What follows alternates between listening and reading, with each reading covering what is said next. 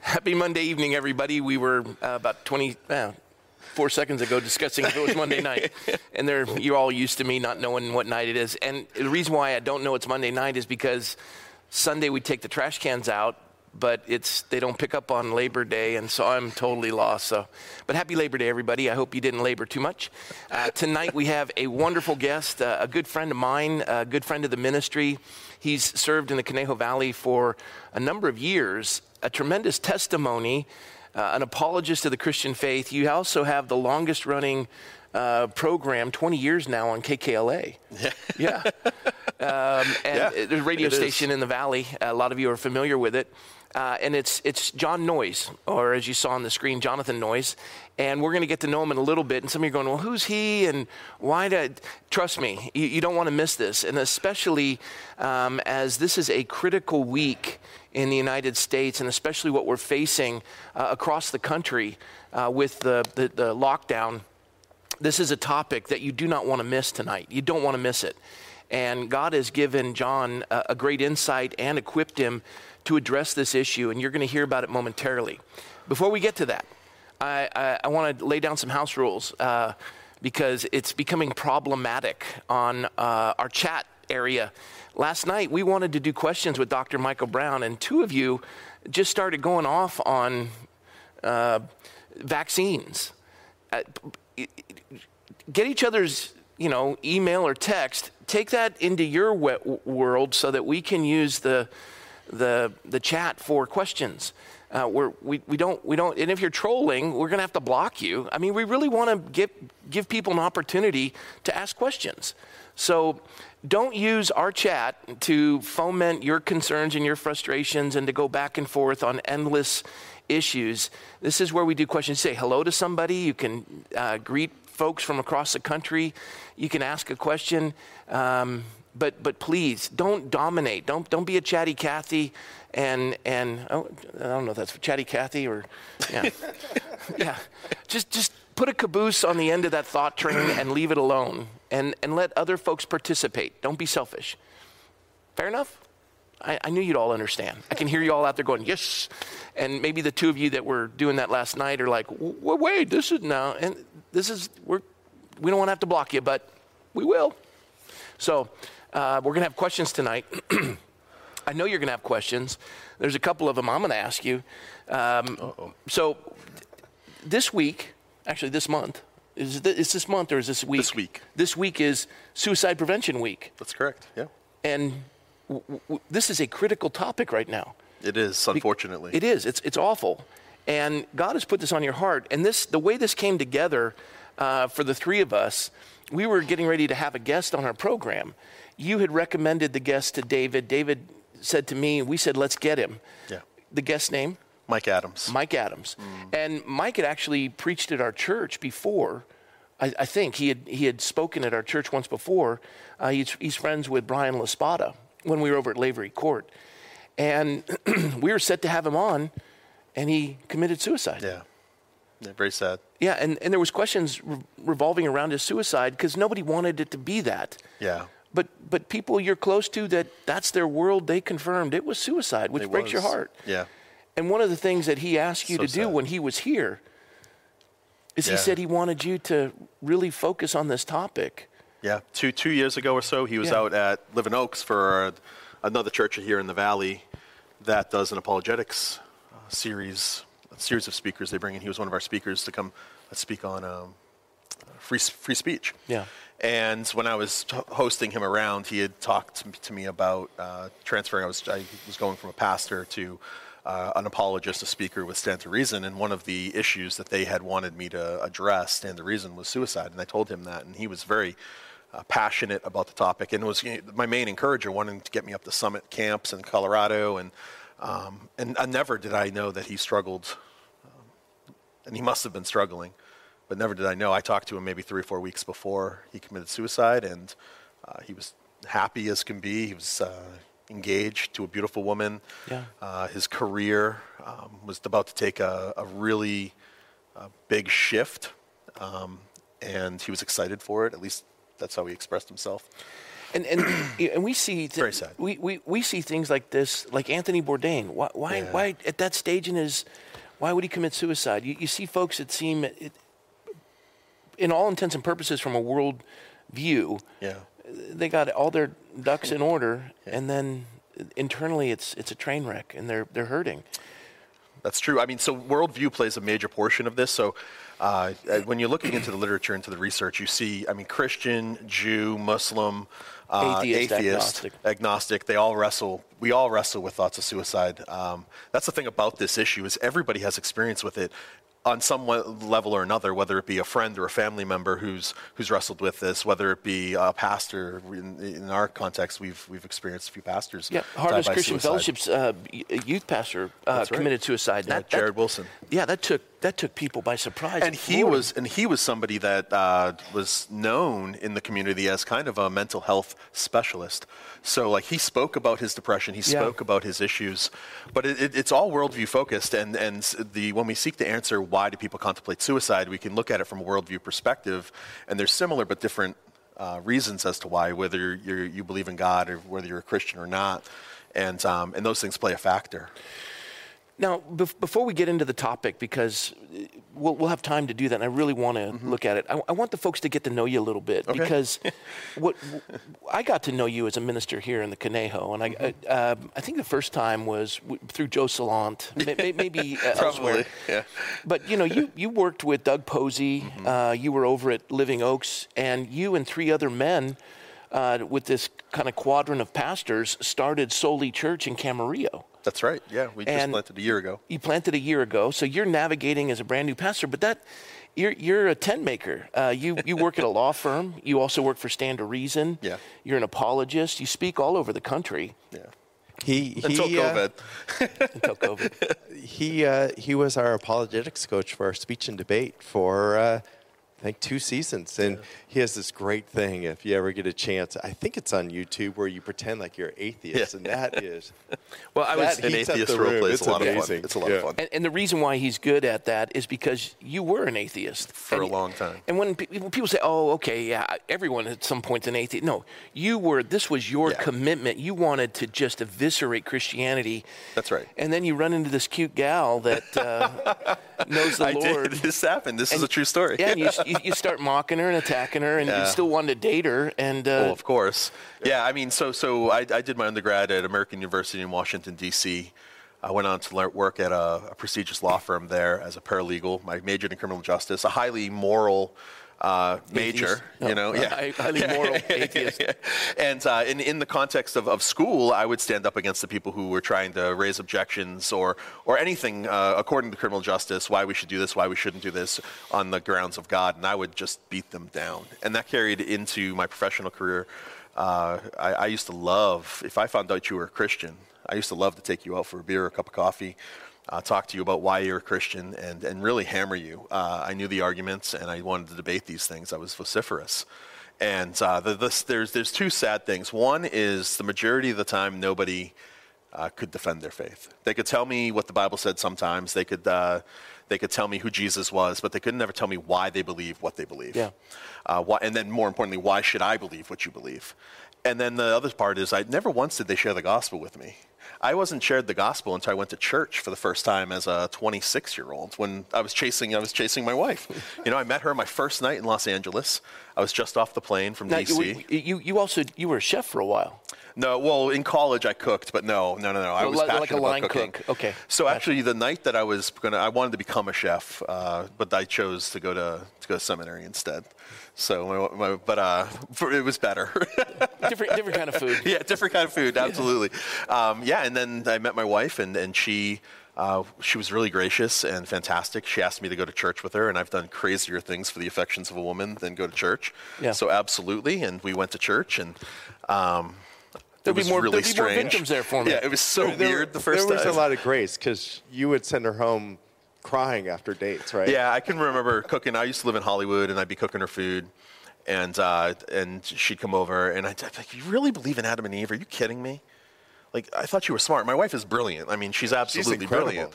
And and but I'd be like, I thought you were smart. Like, what's wrong with you? you Oh, wait, was that Boston? Yeah. It's a little- Boston. as I start to get more comfortable, it'll start I coming saw out. that. That came out right there. And, and I'll start talking faster too. Yeah, so. it's great. But the um and and uh and and I talked to her about these things, evolution and all this stuff, and I and I couldn't believe it. And I was like, man, I, I don't. I was thinking inside, like, I don't think I can be with this person. Like, she's like a, a fundamentalist Christian, right? Yeah. And uh, and she would, uh, in hindsight, she she she would say now if she were here that after the date she would drive home and she'd be crying, um, not, not necessarily because of What how- you'd done, but- what I had done, but she just knew the relationship couldn't go anywhere. yeah, he's a nice guy, but Yeah, yeah, and. Uh, walking dead man. that's right. Well, that's definitely that's definitely true. And and uh, but then you know through a series of events and really being integrated into a community of people, men specifically, who were passionate about their vocation, their career. They were fun guys, but they were also equally passionate about who Jesus is. And uh, and they put up with my my junk. I mean, I had debates. I remember uh, Todd Royal. He was living in an apartment with his new new wife in Studio City. I, across from his island, I was we were yelling at each other because I wasn't just pro-choice; I was pro-abortion. So I was saying, you you're should like you're like Peter Singer. You're just Absolutely, like kill yeah. whoever you want, Yeah, whenever harvest you want. Harvest the organs, use it for That's science. right. Yeah. You know, because because what happened is is I was trying to follow my worldview out to its logical conclusions. So so I was thinking through my worldview. You were being honest. I was being trying to be very intellectually honest, and that also led me to very dark places very quickly. And when I yeah, started, like you can't call Hitler evil. that's right. Well, I can't call anything. N- That's there's one no of evil. the. There's no I, I metaphysical- bumps into reality. I was Yeah. having these major bumps into reality, and one of them was the the existence of a moral depth to life. I had no grounds to object ultimately to things being wrong, and when you start living that out, uh, it's just it just doesn't go go very well man. for anybody. and and and I had to relent after a certain intellectually. I I, I, I struggled for a, a, a few months. My future in-laws had given me a copy of a New Believers Bible, the one that's like edited by Chuck Lorre.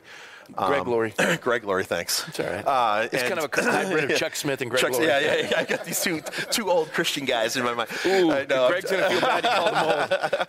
no, but the uh, Chuck's dead. and the but the uh, you know the uh, the New Living Translation was perfect. I used to read it on the train to work every morning from Hollywood to downtown to my law Yeah, yeah. And uh, you know, I, I like to say that you know through people like Ravi Zacharias, Gary Habermas, Mike Licona, God Greg his soul, Ravi. um, my intellect was being ministered to at the same time my spirit was being ministered to my heart through the word of god and things just started exploding and then all of a sudden next thing you know i'm a christian I love what Ravi, Ravi Zacharias says. He, he's, he wants to make believers thinkers and thinkers believers. Yeah. Because we're, we're so superficial in our Christianity. And that's what we were doing last night with Dr. Michael Brown. Uh, and I was contending with him, kind of like we, we did a little bit before we, we came on uh, on the live stream. You know, you and I have a, not a conflict, but a difference in opinion. Sure. And, and that's what we had. And, and we're, I want to go deeper on that because those are issues we have to think through in the Christian life. Yeah. And I love the way God's wired you for that. You, you, you, you go Thank deep. you. I appreciate that. And it's, to. it's more needed in the body of Christ. yeah so the, the thing is is everybody who's watching it's really important to understand like i don't believe that i'm a I, I- don't believe what i believe that I'm a, I'm a christian because it makes me feel good i don't believe because it's gotten me a better life that's certainly true like i have not like i haven't made more and, money And, and not to fault anyone who did come to Christ that way. No, no, yeah, Um, um, um, no, but it- you know, but I believe what I believe, not because of a personal gain or benefit to me. I believe because it's true, and I want to chase the truth. I think that that's the that that is uh, our chief end. Uh, as, as human beings, is to follow what is true, what what really is, what matches up to reality, meaning the way the world is really uh, made up. And, uh, and if, if somebody can show me and prove to me or whatever in the course of a discussion or many discussions, you know, Jesus Christ did not raise from the dead, I don't want to believe that if it's not true because I've altered my life in drastic ways according to that fact. Yeah. So, so, uh, but uh, nobody's been able to do that yet. And I'm not saying I'm the best debater or anything. I'm not. You know, I'm just a man. You're not bad, though. But um, but I uh, but but I, I want to chase after the truth in all areas of life and dig in and hold fast. I think that's a, a that's a good place to transition to the topic for Sure. tonight because your pursuit of truth is what what brought you to Christ. That's right. Yeah.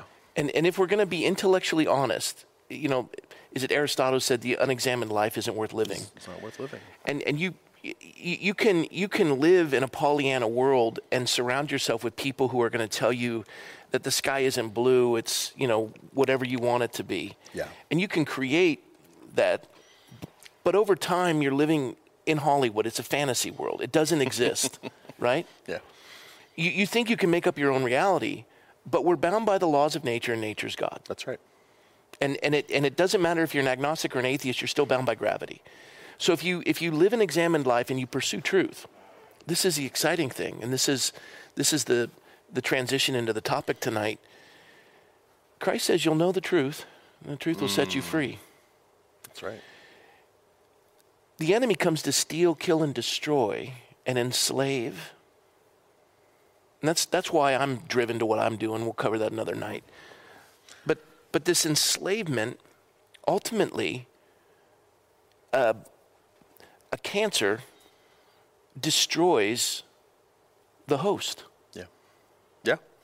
and wants you dead. That's right. Satan's a liar. He's a liar. That's what Scripture But says, right? He comes to kill. That's right. Now- he's prowling around like a roaring, Roaring lion, seeking someone to devour. Satan will lie to you. So, so with that, he's he's lying to you. He's telling your life isn't isn't worth anything. We covered the story with Raven. You haven't heard it, but it's okay. People on the broadcast know about it. And and, it, and it's this idea of how you distinguish between Satan's voice and God's voice, and that he wants you dead. Yeah. And and now we live in this world where we're trying to navigate in a fallen world with a worldview that may be different. And like you said, even Christians struggle with depression. Yep. Now we, we add into the mix medications that trigger Yeah. depression, some that that help facilitate suicidal thoughts. I mean, they, they take you in that direction. There are some. There are some. And and and so with all of that, we're watching a spike Yeah. and there's statistics that the folks need to hear tonight. And you put on top of that a pandemic, which isn't a pandemic because the numbers aren't large enough. So we have to change that name. We have a virus out there. We have a lot of viruses out there, but this one seems to be ruining the country financially, mentally, psychologically, Spiritually. n- spiritually. eh, eh, eh, You know, but but the death rate yeah. we, we- we can argue that another night. But let's talk about what nobody's talking about. That the, the draconian measures of the government with this lockdown that you guys are still meeting outside. It was 100 degrees this Sunday. Yeah. It was warm. And you, you, had to meet at 8 o'clock. It was still 90 degrees. yeah, it was hot. Yeah. Yeah. and and mass social distancing. And I and, and I'm looking. The governor's not going to let anyone open. There's not even a green box because he won't be content. I was just reading it. He won't be content until everyone has had a vaccine in California. You won't go back to work. You can't go to a school. He wants everyone to be vaccinated from this pandemic virus that, and they're not even broadcasting the numbers anymore in the county because you can't find them, and the state's taken over and they don't even show them. Yeah. Because they're they're just they're silly and people's lives are being ruined. And nobody's talking about what God put on your heart, which is how it's devastated Yeah. psychologically, mentally, emotionally, our entire community. And here we are tonight. I can't think of a better person to address this because not only have you lost not just a friend, friends, Many. many. And as ministers, we've Yeah. been the ones who've been called in, and as chaplains, I'm the one who was always called in to, Yeah. you know, there's a person hanging. There's I, I helped clean off a wall with brain matter after a man shot himself. And and you started on researching this way before COVID. I mean, Oh, this this topic is almost came two up years ago. Yeah, so you get the to, to do the comparing and contrasting compared to pre-COVID and COVID, how the Yeah. numbers have changed and how it's affected us. And, then one of the things is that you, you just said so much, uh, Rob. Uh, I did, I'm sorry. A lot right there, but you know, there's a lot that goes into this, and, and yes, there are uh, there are worldview differences, but but one of the things that, that transcends the worldview, that goes across worldview planes, are the facts. And the facts of the matter are suicides on, on the rise drastically. New studies from CDC. Uh, the CDC considers suicide a pandemic. Yeah. And, and suicide itself actually has a, a, a contagious effect almost. That's why in a community like ours, the, it, it often happens in the context of high schools, right? So a student takes his own life, or a college student takes his own life. The Copycats. we're all on watch for suicide because more than likely there's going to be multiple copycats, people seeing they, they think it's effective for whatever I'm going to move my chair because I'm noticing that I just can't see you well enough, and you're. yeah, sorry. sorry. Yeah, I'm not much to look at, so I'm not either. I got a voice. I got a face for radio. Yeah, me too. That's my line. Hey, I'm sorry. I'm sorry. you know, but but I think but but but uh, I'm I'm really happy that my my my work at Stand to Reason, the way I got thrown into this is that we were at a conference of 2,800 or so students at a conference in Dallas, Texas, um, at Cottonwood Creek Church. And uh, the pastor is extremely passionate about suicide, so he wanted to give a breakout. So he had a breakout ch- uh, session. He couldn't fill the, the spot because they had a huge hailstorm. He was handling a ton of stuff. So we, ha- we were thinking about canceling it, but there were so many students who wanted to hear from it, and we had a guest speaker hop in just last minute, speak on it really quickly. The room was packed. I mean, like packed, packed. So we're like, okay, we need to we need to handle this this issue. So I volunteered for it and said I'd love to handle this issue. I had a cousin who committed suicide many years ago, uh, shot himself, and then while I was preparing this material a year ago, June, my first roommate that I lived with in Hollywood when I moved here 15 years ago uh, killed himself while his wife was away on a business trip, leaving behind a beautiful wife and a beautiful little boy. Was, I think, four. He just turned four, maybe yesterday, the day before. And uh, like I said before, that this touches all of our lives. And then we, we, we introduce, all of a sudden, we introduce this, this pandemic, right, the disease, the COVID 19. And on top of that are these social measures that we're having, you know, the, uh, the restrictions, the masks, the, the isolation. And we often talk, like, you, you go around the community or you go online, and everybody's talking about these draconian, like you use the word, these draconian uh, laws that are happening, right? The government's coming in and. How about this? tyrannical. Tyrannical. Sure. but, but, but, uh, but nobody's talking about the mental effects of these things. So, so like, you can debate all day the blue, until you're blue in the face whether you think uh, it's, it's against your constitutional rights to, to do X, Y, or Z, to close churches or whatnot. But in the background here is, is, is a real monster.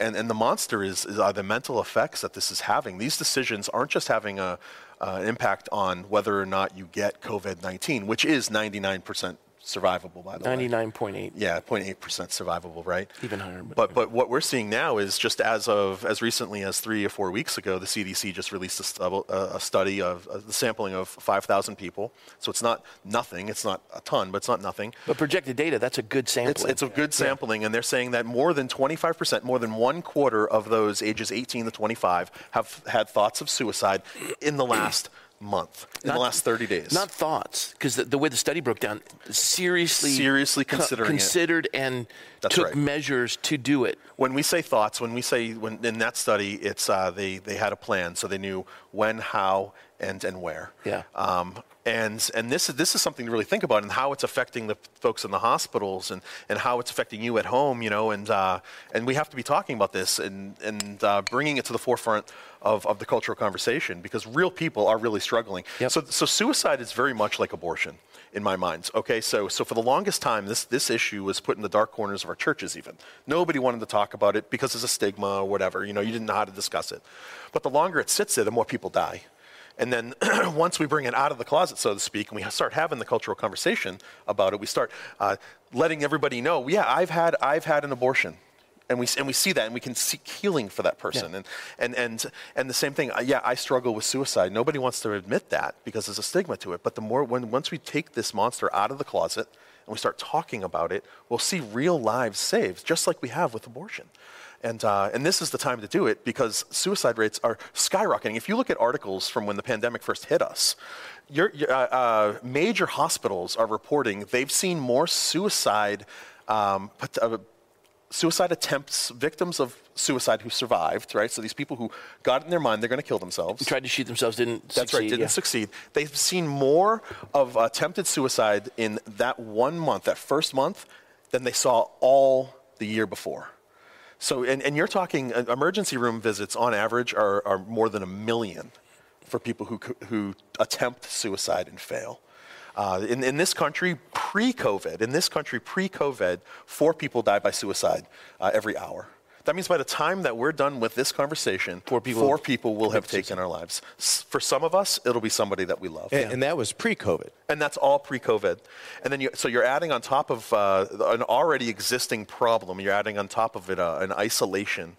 And, and you start listening to the, to the press and you start reading the reports and, and, and all the scare tactics that are out there in the mainstream media and, and, and how they, uh, I mean, you'd, you'd think that the world is falling apart and you start to believe that and uh, regardless of your worldview now. Uh, you know, I, I, think sometimes we, we have trouble combating that. And that's why meeting in churches is so important. That's why getting, and this is, again, this guy, friends, this goes across worldview lines. The, the, the, the father of social sciences, I cannot for the life of me remember his name, but, uh, you know, um, but the father of, of, of modern social sciences uh, would, would say this, not a believer is agnostic.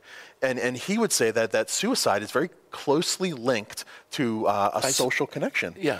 The more No, isolated the, somebody the is, absence of a social connection. that's connection. right. The more uh, the more socially isolated somebody is, the more likely they're gonna. Uh, J- Jordan Peterson suicide. covers that, and, Sure. and, he, and he quoted that that person you speak of, and I'm I'm running. a- Michael will find it for us. Yeah. Durkheim, Durkheim. Emil Durkheim. I never remember his name, so I noted him down before I came. You know, we've said it on 10, e- 10 15 episodes.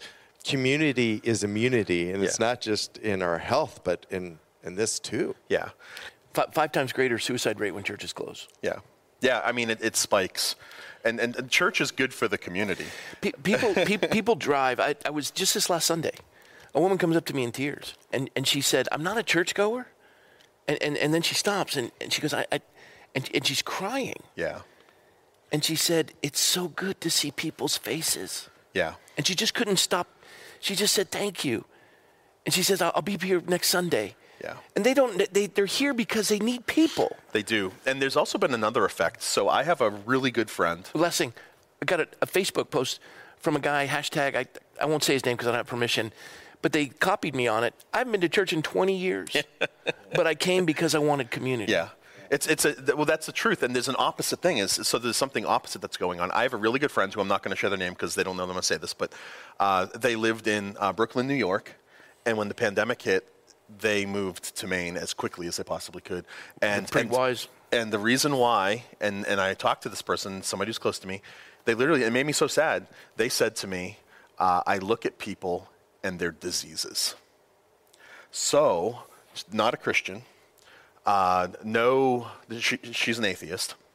Uh, they have no transcendence in their view, and now this person is is looking at people, thinking that they're diseases, and they just want to isolate themselves even more. And they're as as they push into more isolation, they're not realizing that they're uh, compounding. The, the, the mental effects this is happening. It should also be mentioned that this is a really interesting, because when I started doing this research, right, I thought, okay, it's all mental illness. Like, uh, you know, we, can, we know this is true depression, anxiety, schizophrenia, multiple personality disorder. This is why people uh, commit suicide. No, 54% of people who die by suicide have never been previously diagnosed with a mental illness. And then on top of that, I start thinking, wait a second, we live in a time and uh, an age where, where we understand the brain better than we ever have. We understand how the mind works in relation to the brain. I mean, there's still a lot of mystery there, but we understand these things. We have better science and technology, we have better medicines where we're able to, to and oftentimes very successfully treat some of these, uh, some of these diseases, mental, mental illnesses, uh, then, then we should be expecting suicide rates to, to rapidly decline. But that's not the case. We're seeing a spike in the last 20 years, 30% a spike in, in suicide. It seems to me like the, f- the more we reduce the, well, the more the, the Christian Judeo influence uh, wanes in our culture, meaning the, the, the less influence the church has on our culture, the more suicide increases. Yeah, Benjamin Rush, who was the father of public education, Yeah. one of the signers of the Declaration, Dr. Benjamin Rush, uh, his comment was, you, you, take, you, you take the Bible or you take morality out of the equation, absolute values. right. It, it's just a matter of time before the incarceration rate increases. Every, every social barometer that is negative will rise. Oh, and, we, and we're seeing that right now. And, and I'm, I'm hesitant saying something because I don't want to get way off topic, but we're, we're seeing people turning to philosophies of the world like critical race theory and, and social Marxism and stuff. We're, we're seeing people turn to that right now To for find the some sort of meaning. To find some sort of meaning, and then also justification for the, the thing that troubles humanity, meaning the problem of evil. There's something wrong with the world. And, and what we're trying to do is we're trying to find a, an answer for that problem outside of, of the of a Lord biblical ethic. and creating even a greater evil in doing that. and that's absolutely what's happening. So, so we're losing our way uh, while we think we're finding it, and and that's I mean, and it goes back to originally what you said, right? Satan is the father of lies. Yeah. He's the father of lies. Jesus has come to give you the truth, right? He's come to give you life and life abundantly. yeah. When, when did um, talking about it being like contagious in like a high school, it started to be kind of almost glorified. Oh.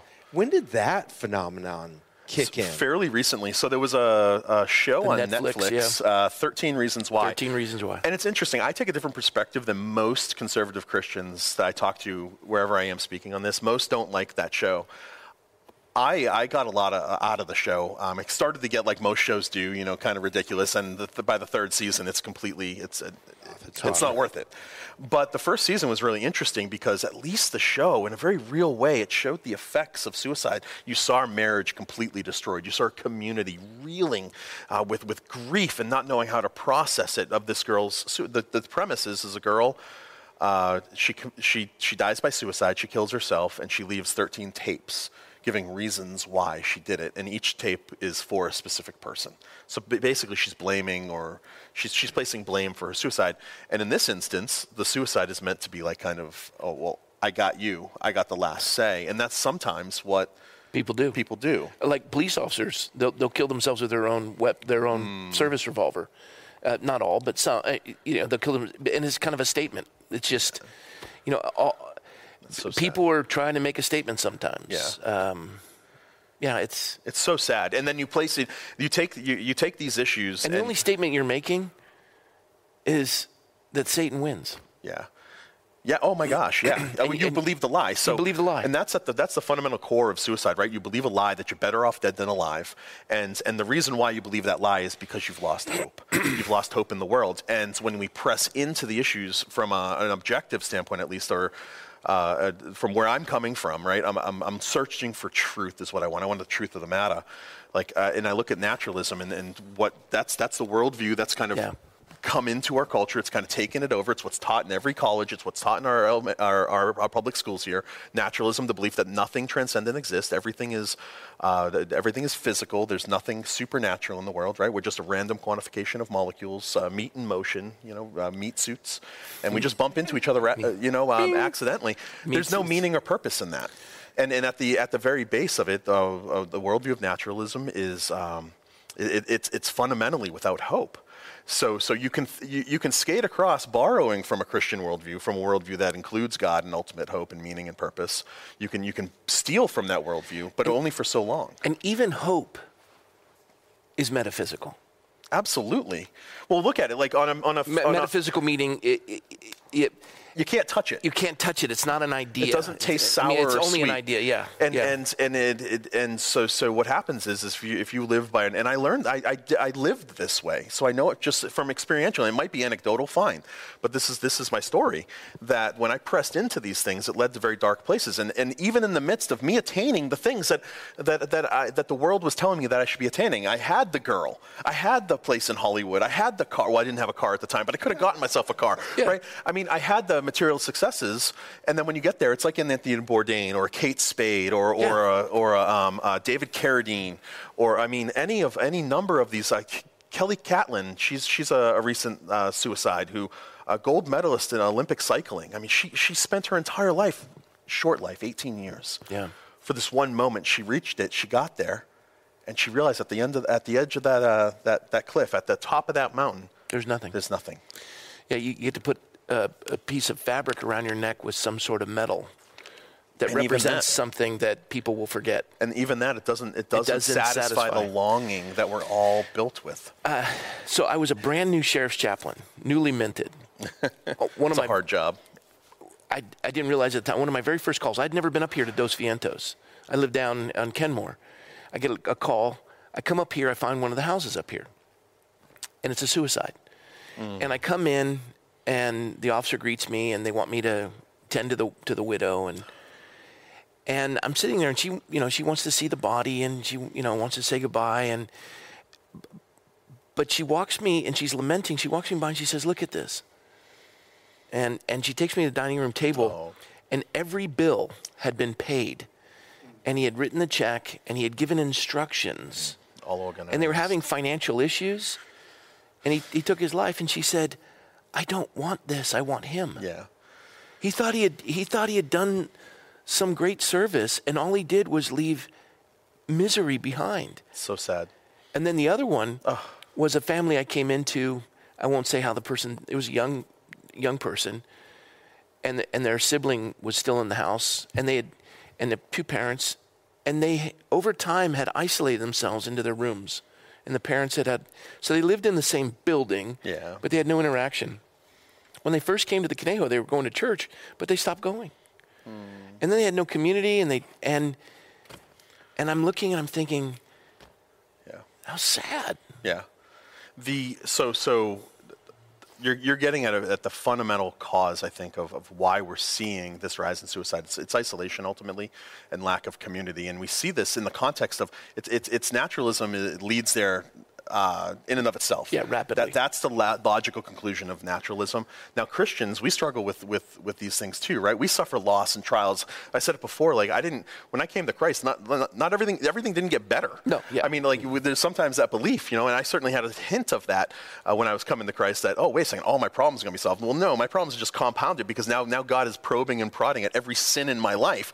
Oh, I can't keep watching that on the internet. Oh, I can't keep saying these things. Oh, I can't, you know, ah, you know, and um, so life doesn't necessarily get better. We struggle with these things too. But when we turn to Scripture, we see uh, with, within Scripture right there, we see people who, have, who, who die by suicide, and we see people that have come to the brink of suicide, and they said no. And it, it's really interesting when you see these because these people get to the point where they feel like they don't have anything else around them. We have King Saul, right? Not technically a suicide because he ordered his armor bearer to kill him, kill him. but he, the armor bearer didn't have a choice in that culture, so it's a suicide. Armor bearer lost everything he knew. He killed himself, right? We have Zimri who, who killed himself in a fire. We have multiple examples. Ahithophel. Ahithophel. He put his house in order and hung himself. and then hung himself. Uh, and, bitterness led him. He wanted revenge and couldn't get it. and couldn't. Well, that was his revenge, right? But it's stupid. Uh, no, he wanted yeah, because because Bathsheba was his granddaughter. That's right. That's right. He wanted to get back at That's David. right. But that's what I mean. It's like He didn't get it. Yeah, you're right. didn't I get got it. you. And then, um, and then, of course, everybody knows the New Testament example, right? Judas. Yeah, and- who, who betraying Jesus goes and hangs himself. And the, the sad part that really breaks my heart about Judas is if he had just gone back to Jesus and just asked for forgiveness, It's done. He would have. Jesus would have yeah. forgiven him on the spot. He said, "Friend, why have you come?" Yeah, that's right. Yeah. But what we don't think about is there are also Old Testament, New Testament figures who s- struggled with thoughts of, of suicide. David. Uh, and, and David's one. Uh, Solomon. Elijah. Eli- oh my gosh, Elijah, he's up on Mount Carmel, right? He's raining fire down from the sky, burning up the prophets of Baal, Yeah. right? He's burning up these, these tables. You and then yeah, that's chapter what, eight? Yeah. And, and then all of a sudden, chapter nine, we see him under a juniper tree, running from a, a, a queen that has nothing over him. Yeah. And, and he's saying, Lord, I wish I would die. We have Jonah who said the same thing. He, Jonah says, I would, this is NIV says, I would be better off dead than alive. And Paul. We have Paul, who in 2 Corinthians Giving he up all says- hope of living. He's, he's, yeah, exactly. He's talking about the trials that he's been through in 2 Corinthians. He's like, I've given up all hope for living.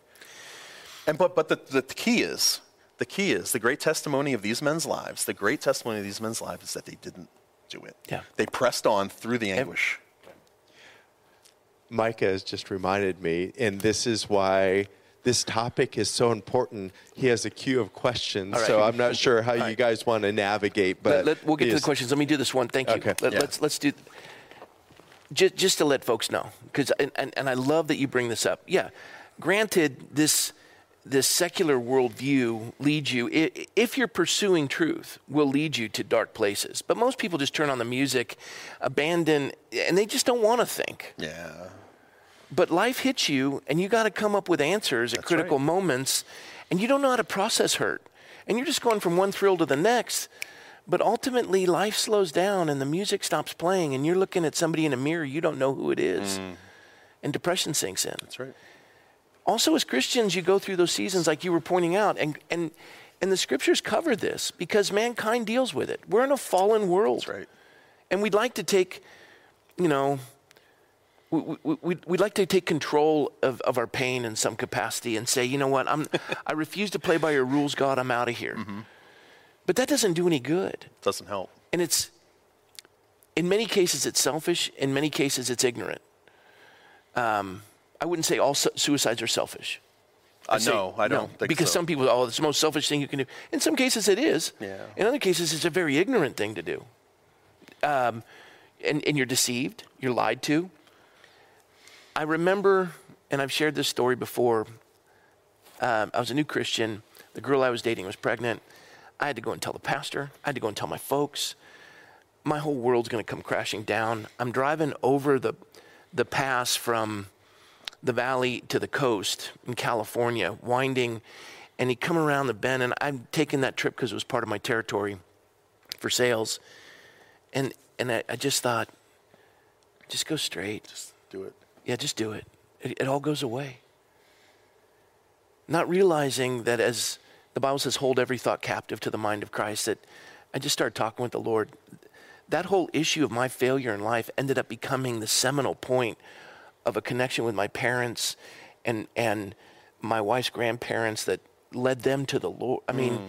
it was a critical moment. That whole thing, God was creating this warp and woof of a fabric I wouldn't see for 20 years down the line, maybe longer. And, and it would have all been ruined.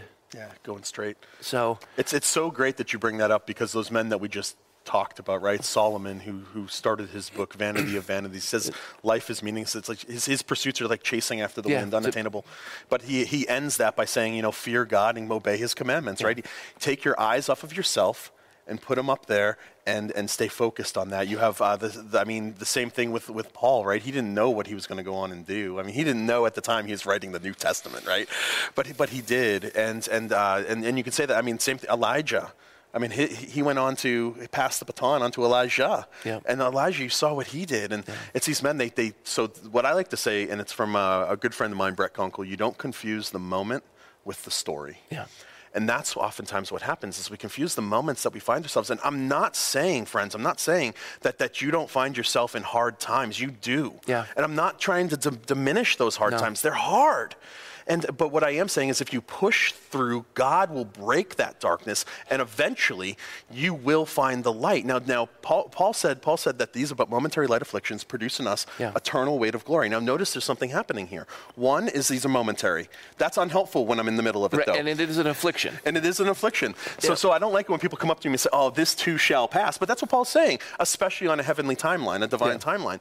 But he's also saying that there's number two, that there's something happening there. He's producing in us something through the affliction. Yeah, there's He- a return on this investment. that's right. And he's preparing us ultimately, uh, in my mind, for heaven. And, and so we're going to get up to heaven. We're going to have free will. We're going to make our choices. And we're going to look down and in our past and say, I made some pretty awful decisions. I don't want to do that again. Yeah. And, and that's what these pains and these trials are doing. But you got to press on through them. That's the point. Eh, you end up being the person on the other end of a minefield. And, and you're, you're, you're beat up, you got some shrapnel, your coat, clothes are torn because you've stepped on a couple of them. And there's new people here on this side. And you go, listen, everywhere I step, just go because it's a clear path. Yeah. You're, you're giving someone else direction on how to get to where they need to be. that's so good. That's so Don't good. give up. and and and you have to press on and the way that you do that it's i, I say this it's it's uh, it's the hardest thing to do but it's simple you got to talk to somebody you just got to talk to somebody you got to find that teacher you got to find that husband that wife that friend that pastor you got to find that person that you trust in your life and you got to tell them i'm hurting There, there's been a, a massive increase uh, to the phone lines of the suicide prevention hotline during this pandemic. Oh, I can't even Th- This virus, I don't even want to call it pandemic. But, but listen, folks, c- come to church on Sunday. We'll, we'll connect you. Um, we're here every night at 7, most every night. Sometimes we'll do a pre recorded, but come in with it. And the, and the building's open too, and, and you, can call. We're here. We're here. it's know, important Yeah, reach out. yeah and and, also and there's, eh, no matter what you're going through, I got news for you. Everybody's gone through Yeah. something that can we, and, and it, none of it's going to shock me. I've been doing ministry for 30 years. Nothing you're going to tell me is going to shock me. Nothing. That's another lie that, that Satan tells you is that nobody understands what Nobody we're going through. understand- yeah. And the statistics, if we just go on statistics alone, we're seeing so many people wrestling with these same things. Yeah. The, the people, there are people out there who have been through it. They know what you're going through, and they want to help. And and if you're if you're that person that's on the receiving end, somebody's coming to you. This is what I tell people. It's this is the hardest thing to do, but it's simple you got to ask that person if they come to you or if you're concerned with somebody, if they're exhibiting symptoms and you're worried about them, you got to ask them. You don't say, hey, are you okay? Say, hey, have you thought about suicide? And you've got to use the word. Studies are showing that when, when that word is used, when you use the word suicide in that ask, uh, yeah, it snaps them, and, and, and the, the, the likelihood that that person will then die by suicide goes drastically down. You just use the word, and if you feel equipped, like like like uh, Rob said, you know, you can f- go to church, uh, you can go to a counseling center, you you can go to. I mean, in this valley, how many churches are there? A lot. There's a lot. You know, and Yeah. and uh, you just got to trust and, and, and, and reach out. If, if you're a, if you're a, a novice and somebody comes to you, you just gave us one word of wisdom on use the word suicide to snap them out. Is there any besides Hmm. being a good listener, or what what other methodologies that you use to help somebody? That's a great question.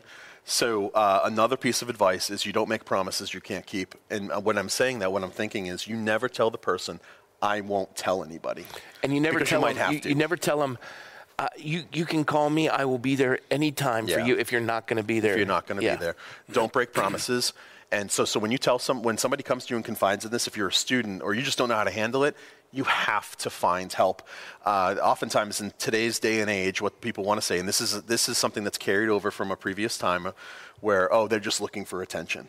We can no longer think Yeah. that Yeah. anymore because the rates are so high.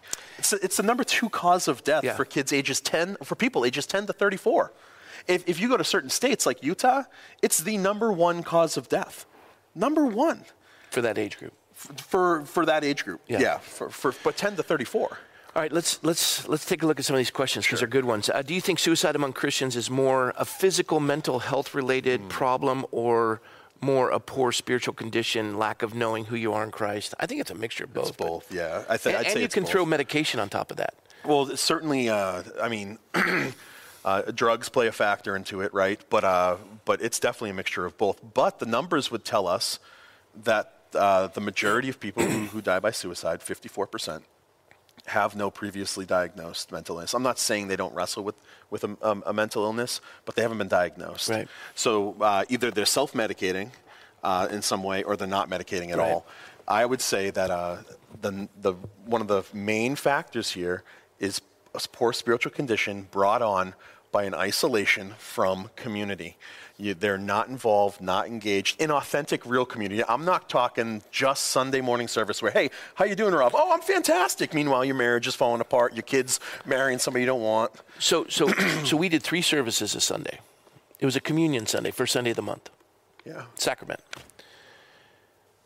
I, I, I get up in the first service knowing it's Communion Sunday, and, and the Lord puts on my heart, very spontaneous, especially going through the passage and, and the conclusion of Acts 9. Uh, he heals uh, uh, Aeneas, and uh, Peter, uh, Aeneas is healed, and so is Dor- Dorcas. And, and I just sense the Lord saying, have people come up for healing. Yeah, wow. And we had, we had the me. elders and pastors, their wives up here with the oil, just coming praying. It, it, all three services just backed up. People, people needed prayer. There, there was conversations happening. And, and that was in addition to the communion. It was just, people need this. Yeah. And they left there with people they could talk to and follow up with. Yeah.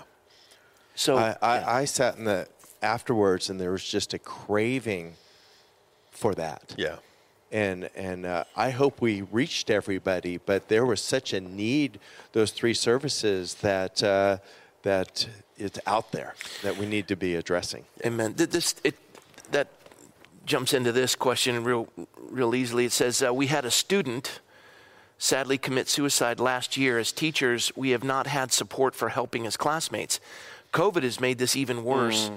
What resources would you suggest for us? That's Oh, a tough one. And. I, I don't, the question, I don't know if it's a private school or public school. I'm, a, I'm going to assume public school Yeah. because that would, that would limit at least what we could offer. Um, and Shawnee gives the hotline. Do we have a copy of the hotline? Yeah, we'll put that up in a minute. But but share with them. Obviously, we're here. Yeah. You're here. Churches are here.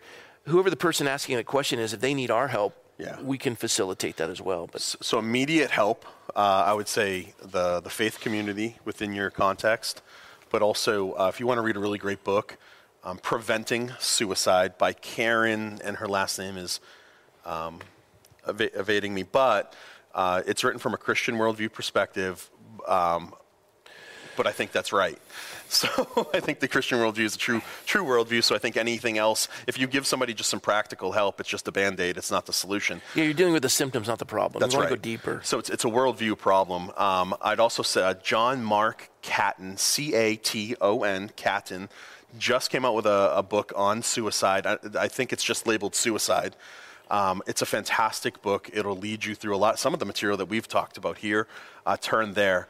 Turn to your pastors. So, so as a pastor at Soli Church, I understand uh, my job is to uh, comfort and come around you, to offer you practical help, to be there for you. And uh, in the same way, I'm here. So, so as pastors, we are training people to go and do the work of the ministry, right? So, God, I would say to you who asked this question, God has placed you in a very specific place at a very specific time to influence a hurting group of people, these teenagers in this school, I, this high school. I don't know what, what grade it is, I, I, but dive in. yeah, dive in, meaning call them, go, Exactly. go see them, Ask them. ask them, spend time with them. Kids spell love T I M E. Yeah, yeah. Just reach out to them. That means the world to them. I, I- we, you were youth ministry. No. I was. I got, I got to skip that, uh, yeah, that phase. That's too bad because it was very effective. Makes for a good minister. So you, you're gonna have to go and do Well, remedial. Maybe I'm not that good of a minister. But but the, the, the, the beauty of youth ministry is you started to realize a number of kids came out of the malaise and the darkness by just simply spending time with That's them. That's right. That's how it always happens. It Think- always happens that way. Think about think about right now if you're watching right now, think about how you met Jesus. It wasn't most of us through a dream. It wasn't through a, an experience. It was through a relationship that you had with somebody who desperately wanted you to know what they knew. Yeah. It's a relationship, and it takes somebody reaching out. That's how it happened for me. Yeah. You know, that's how it happened probably, I'm assuming, for all three of Yeah. us here. You know, and, and also, I, b- before I see times getting down, I also want to make sure that we... they- there's not like commercial break or anything.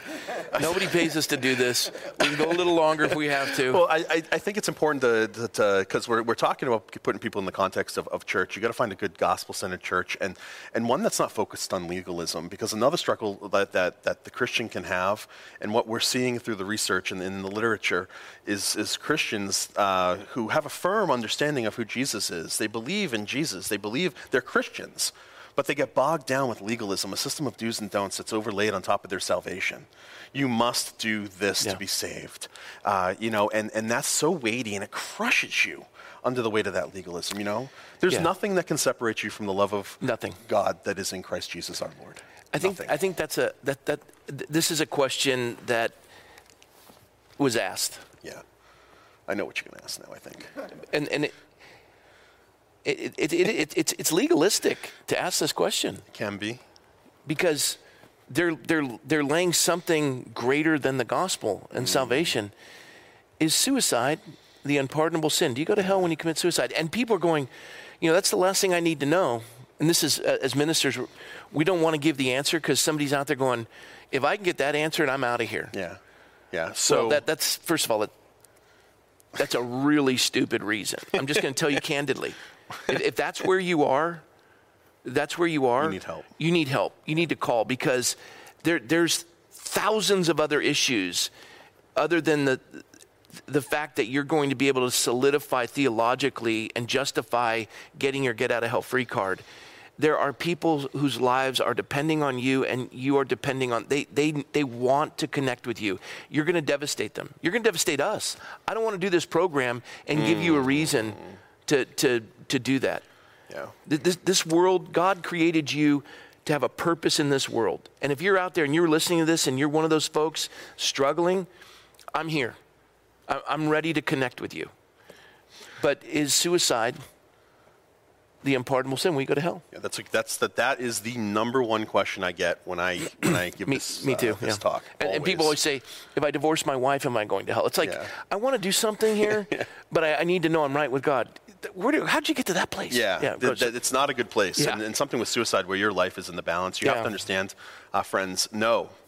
Your uh, suicide no more d- d- d- defines or, or dictates where you're going to spend eternity uh, than any other sin in your life. And the last time I checked, Jesus' blood covers all of our sins. Now, The important thing is is to, uh, should, well then is this an escape hatch? Is this the way out? No, it's not. Romans six, right? So Romans six, uh, you know the, the, the people that, that the Rome people the Romans are asking Paul, well then uh, should I go on sinning so that grace, Grace may may abound?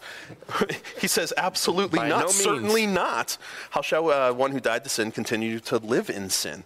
And and this is the thing. So so we never pursue sin intentionally. We never, we never go down that route, and the suicide is the same thing. Now, if somebody commits, uh, uh, dies by suicide, it's not the suicide that, that dictates whether they go to heaven or hell any more than it's uh, the, the, the suicide that dictates whether or not the atheist goes to heaven or hell. It's, it's the same thing. Repentance is not, uh, uh, it, it, it, it does not determine where you spend your, your eternal destiny. Uh, repentance is a gift from God. It's something that, that we can't do apart from the Spirit. And that's, that is indicative of being saved. So, so if you are repenting, uh, if you're capable of repentance, you can firmly believe that you're going to end up in heaven whether or not you uh, repent of every single sin. Now, that's where this, this question ultimately comes from. It's this, under, this idea that you have to repent of all your sins before you can go to heaven. I hope not, because, dude, There's so many I don't even. oh my gosh, there's so many sins. I lived 25 years as an atheist. I don't remember years on end. like, let, let alone God who never forgets and knows everything. And, you know, Yeah, exactly. but when I, when I asked for Michelle's hand in marriage, I, I just said, look, I can go through my past in detail, Yeah. or you can just forgive me and we can move on. Yeah. And she's like, I'd opt for the latter. let's just move on. yeah, yeah. I'm like, Thank God, because I don't want to know the detail for my wife either. You know what I yeah, mean? yeah, and yeah. and uh, no, no, but- I was but- saying for me, for her, it would take like, I I have nothing to share. But this is a real concern, and uh, and so I was in uh, I was in San Diego at the Evangelical Philosophical Society where I presented on suicide, and in front of all these scholars and and, and, and a packed audience, and and afterwards uh, a woman comes up to me, and this happens often actually, which is insane, like that that. I'm nobody, and and but but God would use somebody like me in this capacity. A, a girl comes up to me. She's probably 22, uh, tears, and she says, "I'm so thankful that I came to hear you speak." Um, I said, why? And she said, well, because uh, for the last year and a half, my, my mother and I have been in mental anguish because my aunt, who had schizophrenia, lifelong schizophrenia, was a committed Christian when she was in her right mind. She died by suicide last year. My pastor told me she was in hell. And she says, and I almost I get choked up when I think about this because this is like, oh my gosh, this is, this is where the rubber hit, meets the road for me. Like this is people, uh, and I love people so much. And uh, and she says, I can't wait to get home and tell my mom what you've taught me, because I can sleep at night now. So the idea is blasphemy of the Holy Spirit is where they, they come up with this idea. Sure, Blasphemy of the Holy they don't understand blasphemy. of First of all, God the Father creates everything, and all creation speaks of his glory. Then he sends his son Jesus. And then the Spirit testifies. That's right. And the Holy Spirit is with all mankind. Uh, He's alongside all mankind, bringing conviction, and he's speaking to them. If you reject creation, you reject Jesus. The Holy Spirit is, is speaking to you by every means possible to want to reconcile you in pursuit of truth. If you're pursuing truth, you'll find him because Jesus is the truth. That's right. And if you're truly an examined life and you're pursuing truth, and that's why I believe Aristotle, God used him because he was pursuing truth. Yeah. And we can cover that. You can disagree with me, but I'll, I'll dig with digging with you on that one. It'll take another hour. Yeah. But but as you're pursuing truth, you're going to come to know the Lord.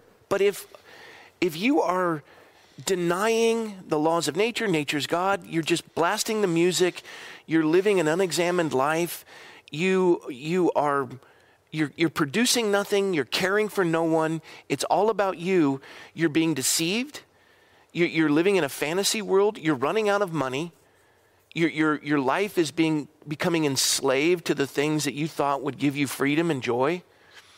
You're, you're going through depression. Maybe as you're, you're, you're, you're going through rehab or, or detoxing from, from whatever you're on. And, and I've been in those places where the, the high you felt, the depression is exponentially worse because you're borrowing from tomorrow uh, to, to enjoy today. And then when the bill comes due, you, you almost feel like you can't pay it. I know that feeling. But in the midst of it, three words Lord, help me. He will. Lord, help me. He helped me in that critical moment. Just keep driving. Lord, help me. In the times where you don't want to, Lord, help me. He's never forsaken me. That's right. That's the Holy Spirit speaking to your heart. Blasphemy of the Holy Spirit is where you've denied the Father, you've denied the Son, and you've denied the, the moving of God upon your life by His Spirit speaking to you every moment, as all creation speaking to you, the laws of nature speaking to you, His Word is speaking to you, and you have you have just run roughshod. And and if you breathe your last without ever reconciling to God, that's called blasphemy of the Holy Spirit. You've, you've abandoned everything to do it your way. Well, you can't do it your way.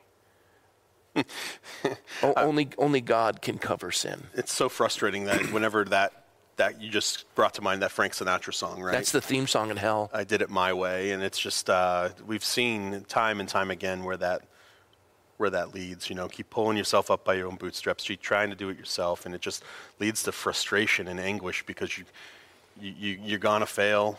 We all do eventually. That's part of living in this world, and uh, and who do we turn to when we're in the midst of that failure?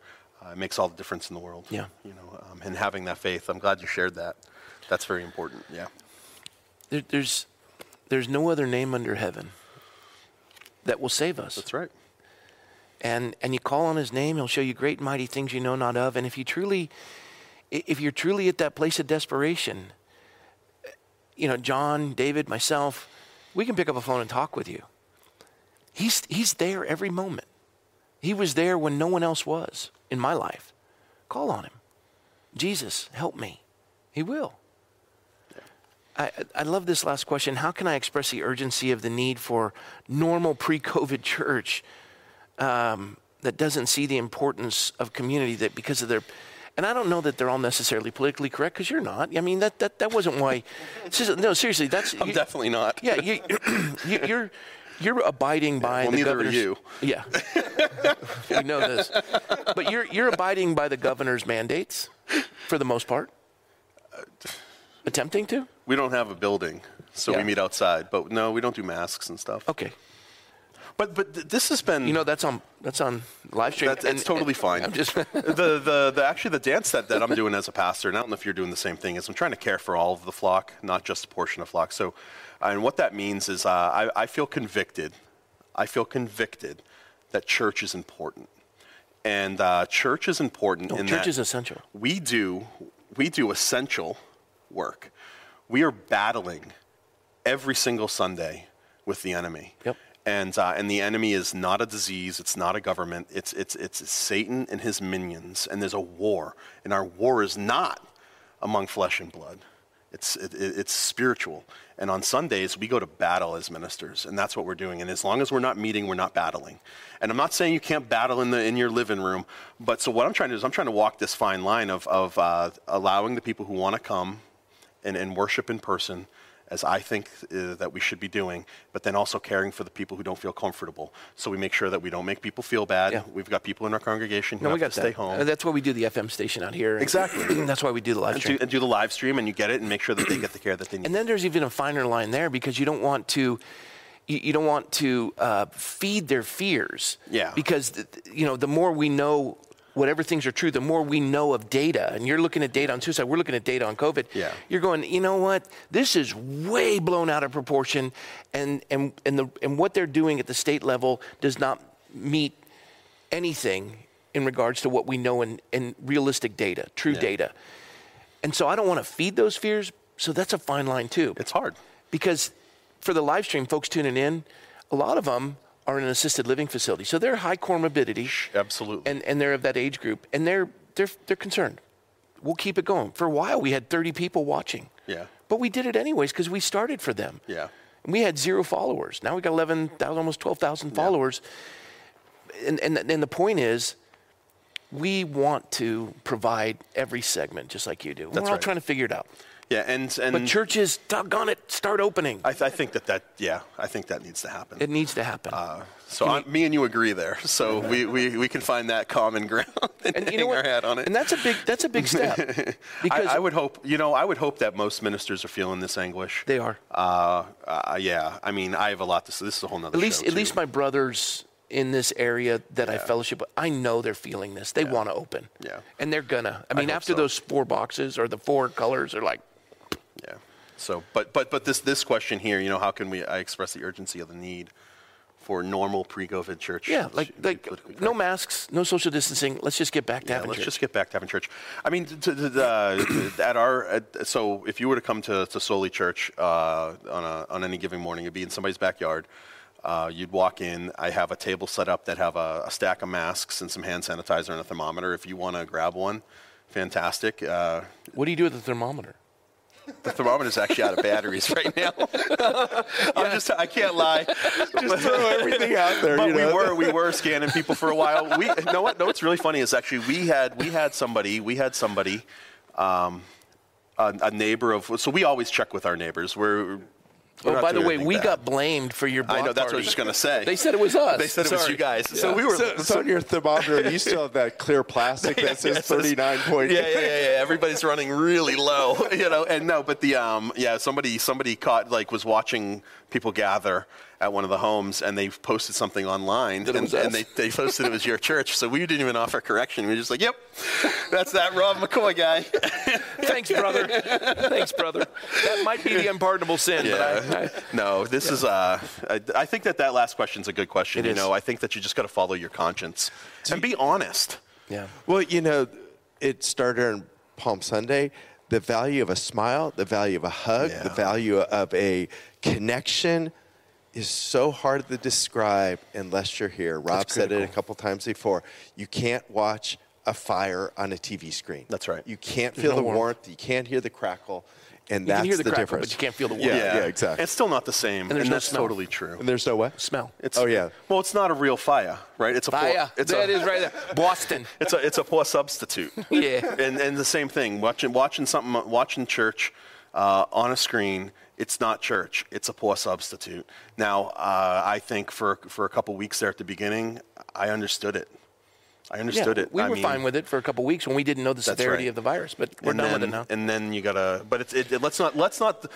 Oh man, see, I'm gonna get myself in trouble. Uh, don't don't. Okay. Just stay away. 'Cause Can, I- it- it's, since we're getting to the, can you talk about your stand of reason and a couple of we I want was, to I was some- going to do that. Oh, I'm sorry. But you got it. So Okay, take sorry. it. Yeah. Uh, so I work. Tell, tell us how to get connected with you. Awesome. I'd love to get connected. So I, um, I work for Stand to Reason. I am a speaker and outreach coordinator for them. And part of that, uh, that job is, it's a true blessing. I travel all over the country, all over the world until COVID came. I had my first international event planned, a pastor's conference in Canada, and it got canceled, unfortunately, but that's okay. I've been there for a year and a half about, and I'm responsible for raising my, my own support. And uh, I would love it if people would partner with me. Uh, I, I guarantee you that you have viewers because I know who goes to your church, and they're very generous. And, and, they've, and thank you so much for your support. If you are on my support team, uh, you make this happen. And I Do would- they support you monthly, or how do they do it? so monthly or through special gifts. Uh, I prefer monthly. Monthly is the, the best way to do it. You can uh, you can give to me, become a partner with me uh, online at str.org backslash donate.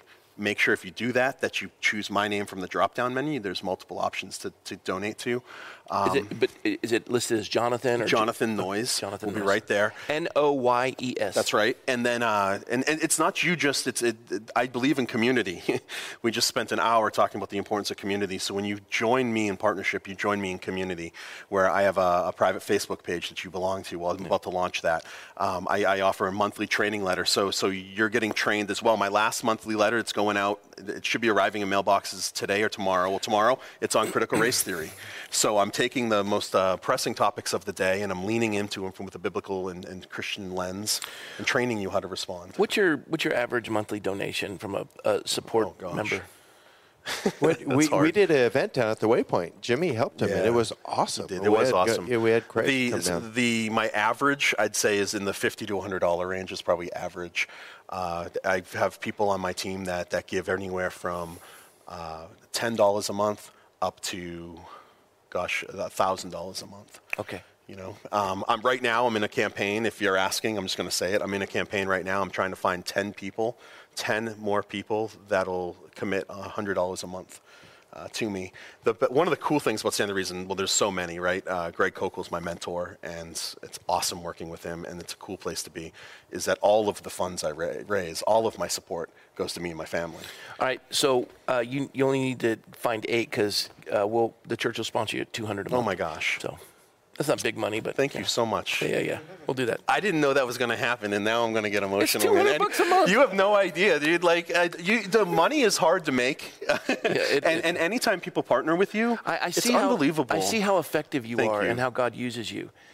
And just think about that 22 year old gal going home to her mom, and God placed Oh you my gosh. strategically by the generosity of others to use you as an instrument where they can't go. And that's like our kids. The Bible says that children are a blessing from the Lord. Blessed is a man whose quiver is full. We think the only weapon we have is the sword of Scripture. But children are a weapon. They're an arrow that we shoot into That's a future right. we'll never see to affect it. And, and we raise them straight and true. Well, in the same regard, I won't get to see that future, but I can have, I can have an impact on it by the mm-hmm. way I, I, I cause my kids to live. We may not be able to go where you're going, but we can have an impact in touching the lives of the people you spoke of.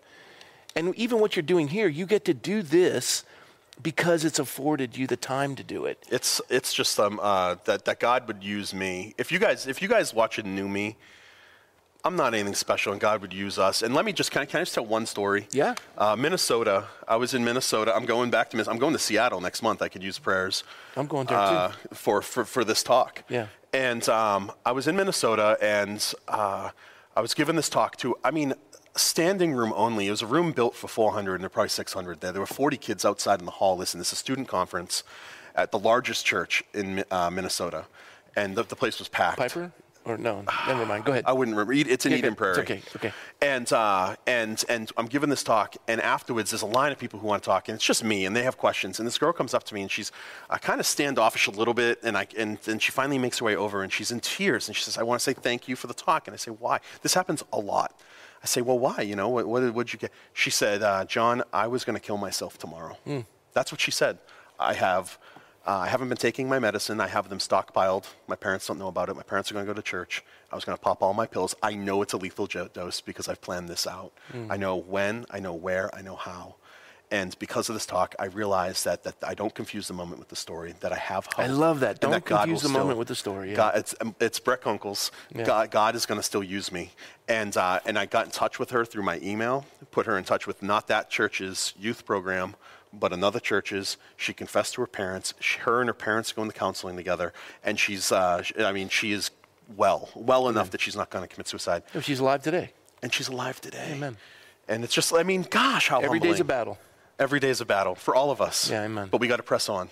John, you bless us. Thanks for joining Thank us. Thank you. Uh, the way we conclude, and, and I, um, w- I'm going to pray for you, but uh, we always read the blessing out of Numbers. Um, and I'm, I would ask if you'd read it tonight. Yeah, sure. All right, well, let me pray for you first. Okay. Lord, thank you for John. And I, I thank you, Lord, for the gift you've given him uh, with the mind that you've entrusted to him, and even the testimony that envelops it all that this, this beautiful work of yours, Lord, has been chosen to be used to, to reach into lives that are on the precipice of destruction as the enemy comes to steal, kill, and destroy. Mm. And John stands upon your truth and, and steps in boldly, the lion of the tribe of Judah, just coming in to, to proclaim your truth and setting the captives free. And so, Lord, please, I pray provision for him and his family, protection for them. And Lord, we want to just tell you right now, thank you for this man. Thank you for blessing us tonight with what you've entrusted to him that he's been faithful to share. And so, Lord, for those out there tonight that are struggling with this topic, that are you're, you're contemplating suicide, you don't need to. Don't, don't be confused. Mm-hmm. You have a life that is very meaningful and profound. And tonight, God's spoken to you, and He's, he's used the voices of, of the folks here and others as well. So say, Lord, help me. He will. Jesus, help me. And, and, and know we're here too. Call on the Lord first, call on us, and we're here. And so, Lord, we thank you that when we call on you, you are faithful. And so, Lord, we commit all that to you. In Jesus' name, Amen. Amen. Praise the Lord. Thank you. Yeah, yeah. Yeah. Uh, so we put it up on the screen so it's easier to see. This is uh, number six, and uh, you can do it in a Boston. No, I'm just kidding. Boston accent. This one I know. This one's this yeah. is a good blessing. You know. Uh, may the Lord bless you and keep you. May He cause His face to shine upon you and be gracious to you. May He lift up His countenance upon you and give you peace. Well done. I love that one. Amen. That my girls got that every night before bed. Yeah, yeah. That's a good one. Yeah. Well, uh, you'll you'll come on again. Anytime you'll have me, I appreciate it. Thank no, you. we'd love it. Yeah. Thank you. All right. Well, folks, thanks. And then uh, tomorrow night is. It's not just a live stream. It's also a live live stream. We've got room for about 400 people. We're going to allow a live audience. We've got uh, Officer Brandon Tatum and Bishop Broderick Huggins. And uh, it will be a remarkable evening of civil discourse, working through an issue that is burdening the nation, and you're going to hear from two of the sweetest human beings. And I'll be up here uh, just observing and maybe throwing out questions periodically. But come, either tune in live or the limited number of seats. About what do we have? About 400 we can fit in here. Um, so tomorrow night, seven o'clock. God bless y'all. See you tomorrow night.